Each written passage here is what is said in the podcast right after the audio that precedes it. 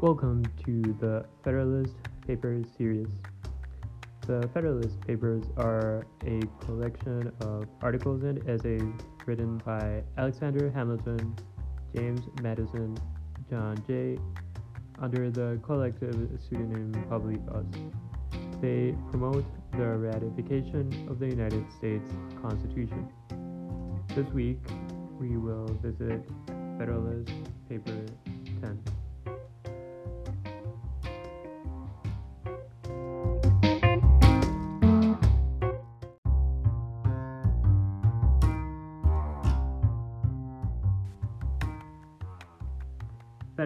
Paper 10 was written by James Madison. It was published on November 22, 1787. It is relevant to the Federalist Papers because it furthers the essays initiated by Alexander Hamilton arguing for the ratification of the Constitution. Federalist Paper 10 addresses the question of how to reconcile citizens with interests contrary to the rights of others or inimical to the interests of the community as a whole. Up next, Federalist Paper 10.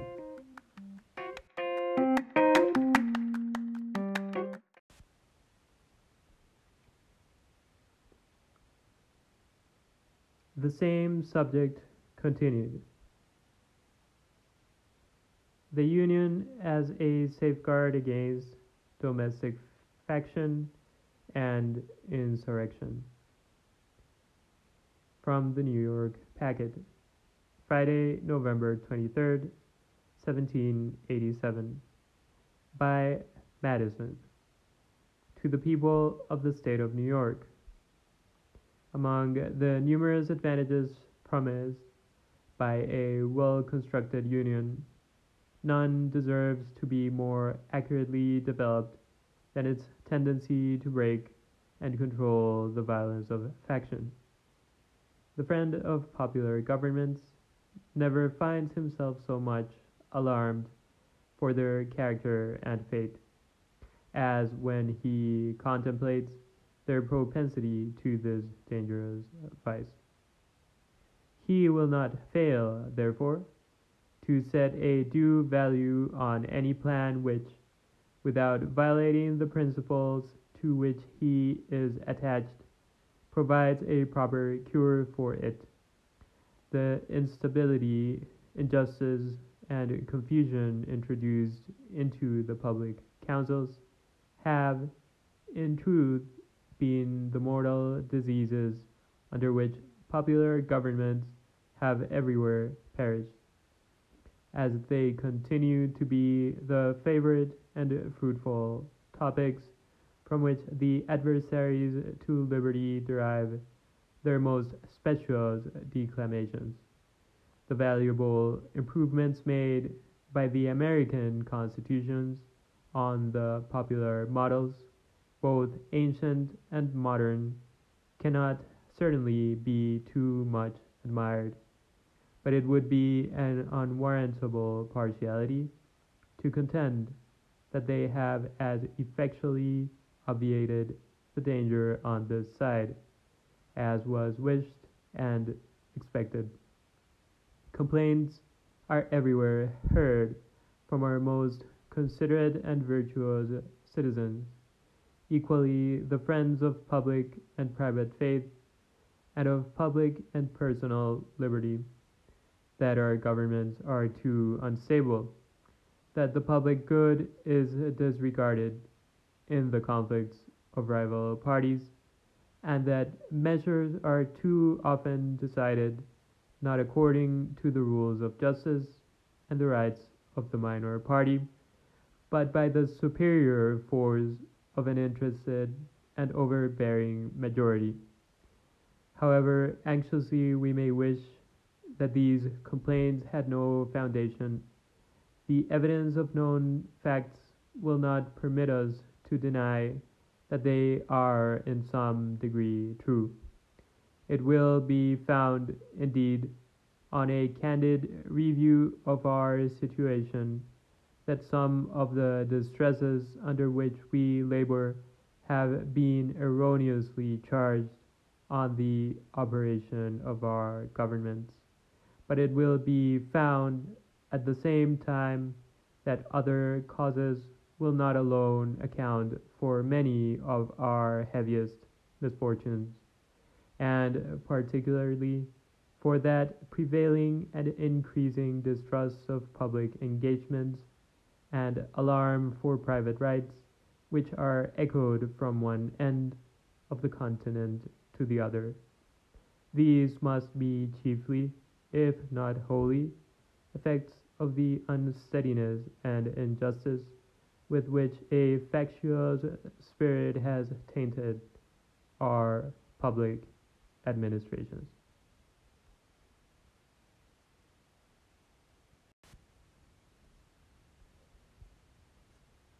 By a faction, I understand a number of citizens, whether amounting to a majority or a minority of the whole, who are united and actuated by some common impulse of passion or of interest, adverse to the rights of other citizens or to the permanent and aggregate interests of the community. There are two methods of curing the mischiefs of faction the one by removing its causes, the other by controlling its effects.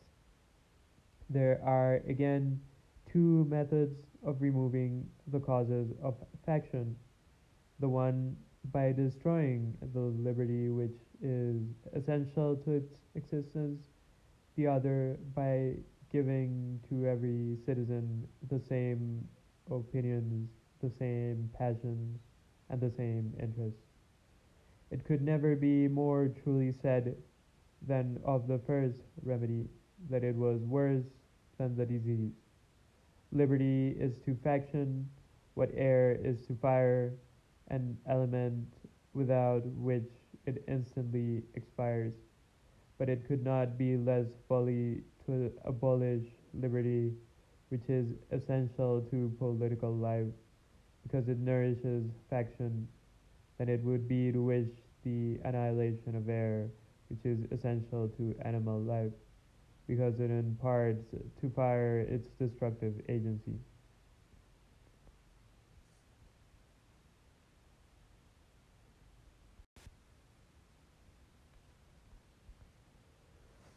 The second expedient is as impracticable as the first would be unwise, as long as the reason of man continues fallible and he is at liberty to exercise it different opinions will be formed. As long as the connection subsists between his reason and his self love, his opinions and his passions will have a reciprocal influence on each other, and the former will be objects to which the latter will attach themselves. The diversity in the faculties of men from which the rights of property originate is not less an insuperable obstacle to a uniformity of interests. The protection of these faculties is the first object of government. From the protection of different and unequal faculties of acquiring property, the possession of different degrees and kinds of property immediately results and from the influence of these on the sentiments and views of the respective proprietors ensues a division of the society into different interests and parties.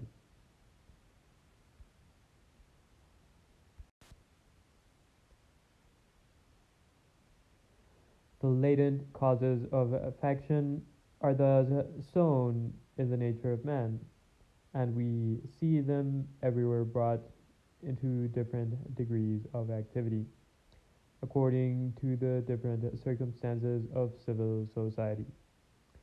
A zeal for different opinions concerning religion, concerning government, and many other points, as well of speculation as of practice, and attachment to different leaders ambitiously contending for preeminence and power, or to persons of other descriptions whose fortunes have been interesting to the human passions, have, in turn, divided mankind into parties, inflamed them with mutual animosity, and rendered them much more disposed to vex and oppress each other than to cooperate for their common good.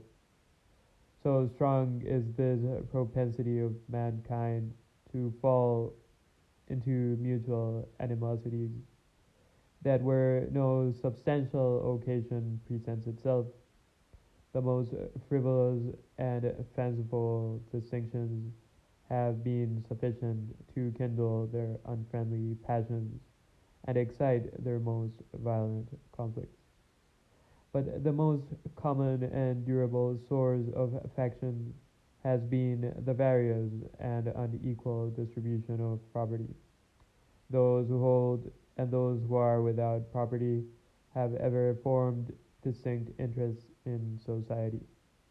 Those who are creditors and those who are debtors fall under a like discrimination.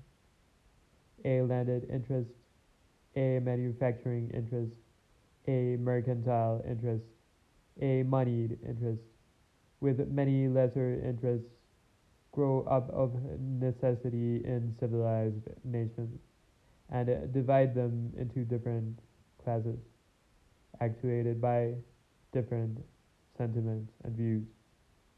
The regulation of these various and interfering interests forms the principal task of modern legislation, and involves the spirit of party and faction in the necessary and ordinary operations of the government.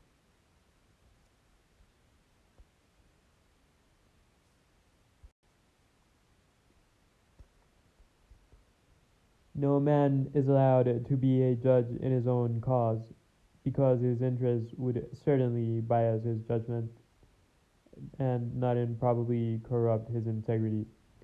With equal, nay, with greater reason, a body of men are unfit to be both judges and parties at the same time. Yet what are the many of the most important acts of legislation, but so many judicial determinations, not indeed concerning the rights of single persons, but concerning the rights of large bodies of citizens? And what are the different classes of legislators, but advocates and parties to the causes which they determine. Is a law proposed concerning private debts? It is a question to which the creditors are parties on one side and the debtors on the other. Justice ought to hold the balance between them. Yet the parties are and must be themselves the judges, and the most numerous party, or, in other words, the most powerful faction must be expected to prevail. Shall domestic manufacturers be encouraged, and in what degree, by restrictions on foreign manufacturers, are questions which would be differently decided by the landed and the manufacturing classes, and probably by neither with a sole regard to justice and the public good. The apportionment of taxes on the various descriptions of property is an act which seems to require the most exact impartiality. Yet there is, perhaps, no legislative act in which greater opportunity and temptation are given to a predominant party to trample on the rules of justice. Every shilling with which they overburden the inferior number is a shilling saved to their own pockets.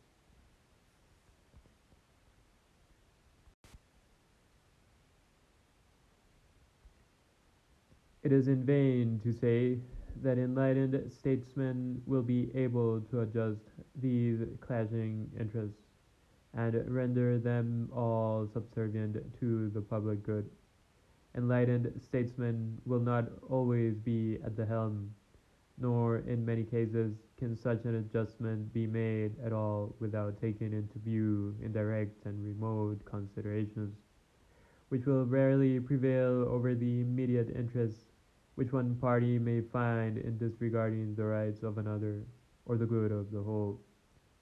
The interference to which we are brought is that the causes of faction cannot be removed, and the relief is only to be sought in the means of controlling its effects. If a faction consists of less than a majority, relief is supplied by the Republican principle, which enables the majority to defeat its sinister views by a regular vote. It may clog the administration, it may convulse the society, but it will be unable to execute and mask its violence under the forms of the Constitution. When a majority is included in a faction, the form of popular government, on the other hand, enables it to sacrifice to its ruling passion or interest both the public good and the rights of other citizens. To secure the public good and private rights against the danger of such a faction, and at the same time to preserve the spirit and the form of popular government, is then the great object to which our inquiries are directed. Let me add that it is the great desideratum by which this form of government can be rescued from the opprobrium under which it has so long labored, and be recommended to the esteem and adoption of mankind.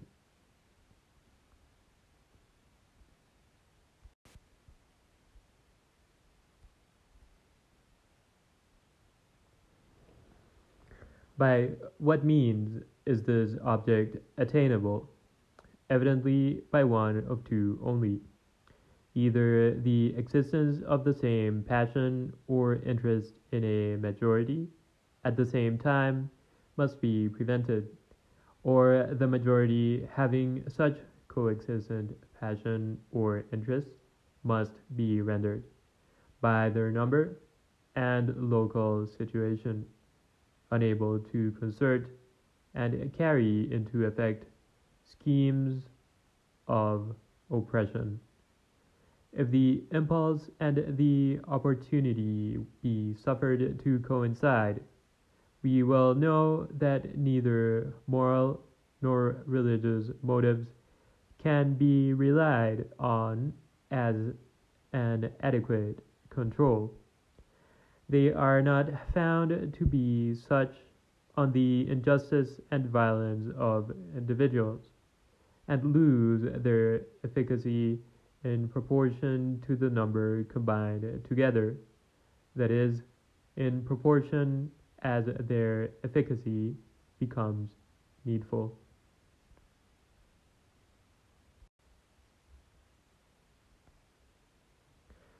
From this view of the subject, it may be concluded that a pure democracy, by which I mean a society consisting of a small number of citizens who assemble and administer the government in person, can admit of no cure for the mischiefs of faction.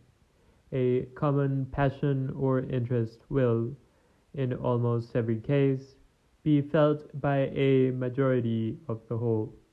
A communication and concert result from the form of government itself, and there is nothing to check the inducement to sacrifice the weaker party or an obnoxious individual. Hence, it is that such democracies have ever been spectacles of turbulence and contention, have ever been found incompatible with personal security or the rights of property, and have in general been as short in their lives as they have been violent in their deaths. Theoretic politicians who have patronized this species of government have erroneously supposed that by reducing mankind to a perfect equality in their political rights, they would at the same time be perfectly equalized and assimilated in their possessions, their opinions, and their passions.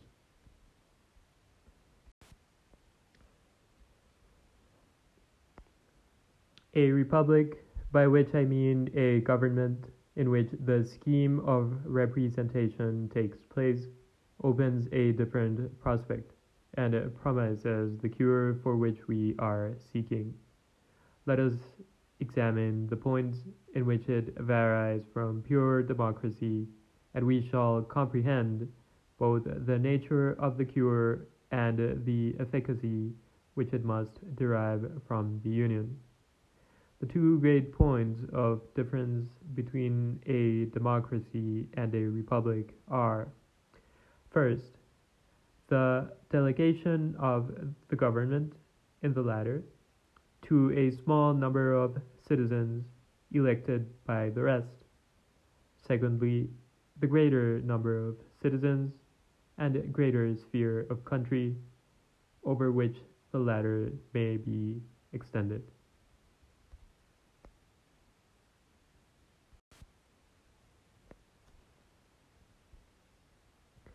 The effect of the first difference is, on the one hand, to refine and enlarge the public views.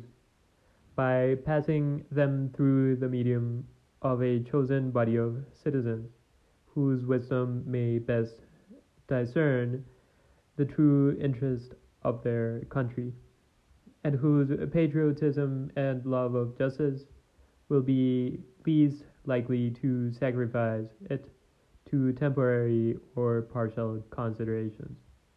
Under such a regulation, it may well happen that the public voice, pronounced by the representatives of the people, will be more consonant to the public good than if pronounced by the people themselves, convened for the purpose. On the one hand, the effect may be inverted. Men of factious tempers, of local prejudices, or of sinister designs may, by intrigue, by corruption, or by other means, first obtain the suffrages and then betray the interests of the people. The question resulting is whether small or extensive republics are more favorable to the election of proper guardians of the public weal, and it is clearly decided in favor of the latter by two obvious considerations.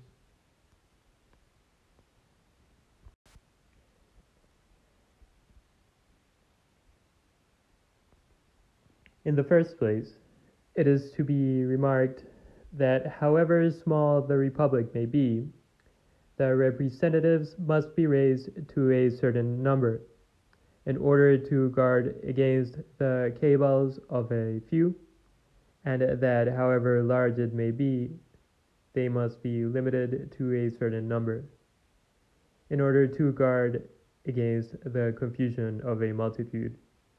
Hence, the number of representatives in the two cases not being in proportion to that of the two constituents, and being proportionally greater in the small republic, it follows that if the proportion of fit characters be not less in the large than in the small republic, the former will present a greater option and consequently a greater probability of a fit choice. In the next place, as each representative will be chosen by a greater number of citizens in the large than in the small republic, it will be more difficult for unworthy candidates to practice with success the visual arts by which elections are too often carried, and the suffrages of the people being more free, will be more likely to center in men who possess the most attractive merit and the most diffusive and established character.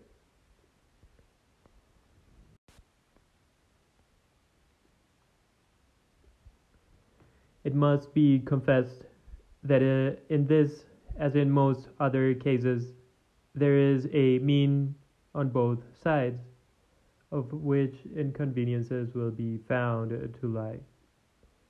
By enlarging too much the number of electors, you render the representatives too little acquainted with all their local circumstances and lesser interests as by reducing it too much, you render him unduly attached to these and too little fit to comprehend and pursue great and national objects.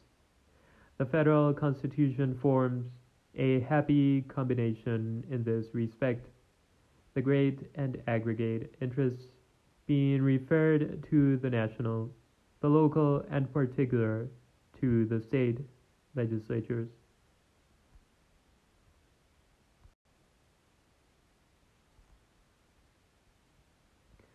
The other point of difference is the greater number of citizens and extent of territory which may be brought within the compass of republican than of democratic government.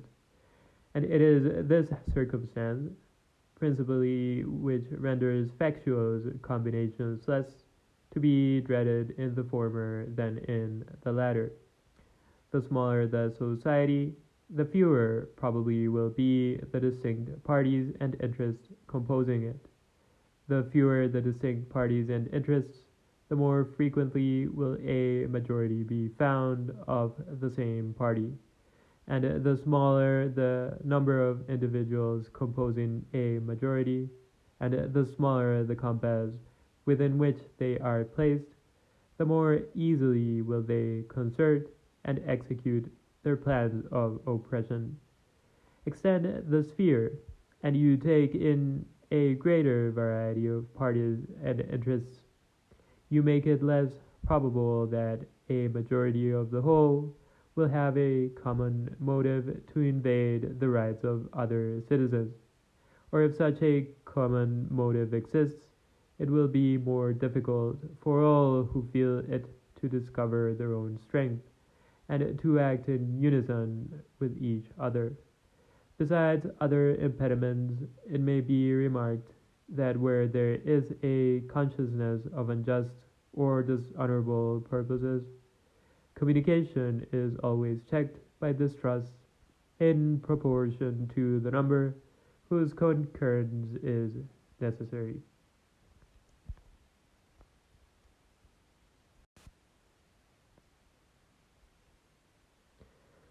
Hence, it clearly appears that the same advantage with which a republic has over a democracy in controlling the effects of faction is enjoyed by a large over a small republic, is enjoyed by the Union over the states composing it. Does the advantage consist in the substitution of representatives whose enlightened views and virtuous sentiments render them superior to local prejudices and schemes of injustice? It will not be denied that the representation of the Union will be most likely to possess these requisite endowments.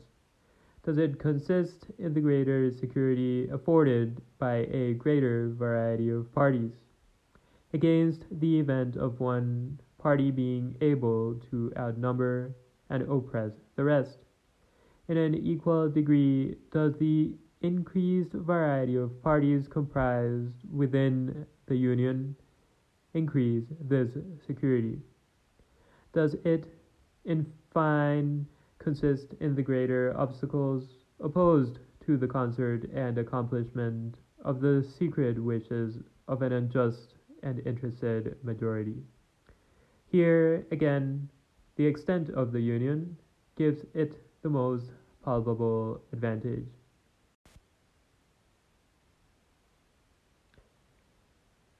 The influence of factious leaders may kindle a flame within their particular states, but will be unable to spread a general conflagration through the other states.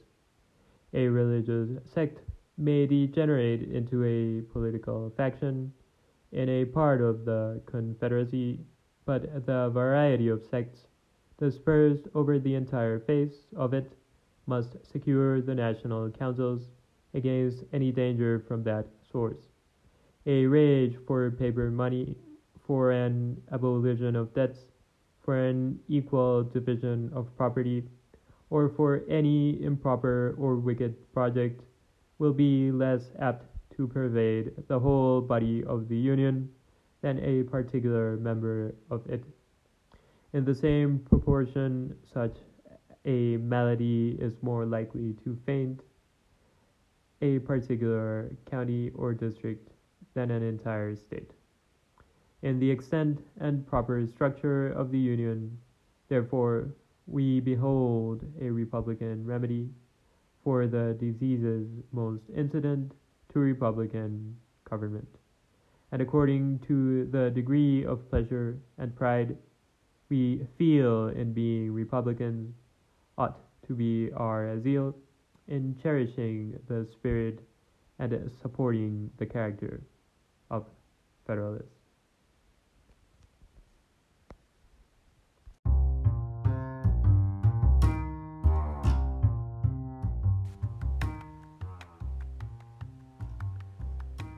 This was a read of Federalist Paper 10. This is a recording of Cultural Society of Cambridge NGO. Thank you for tuning in. See you next week.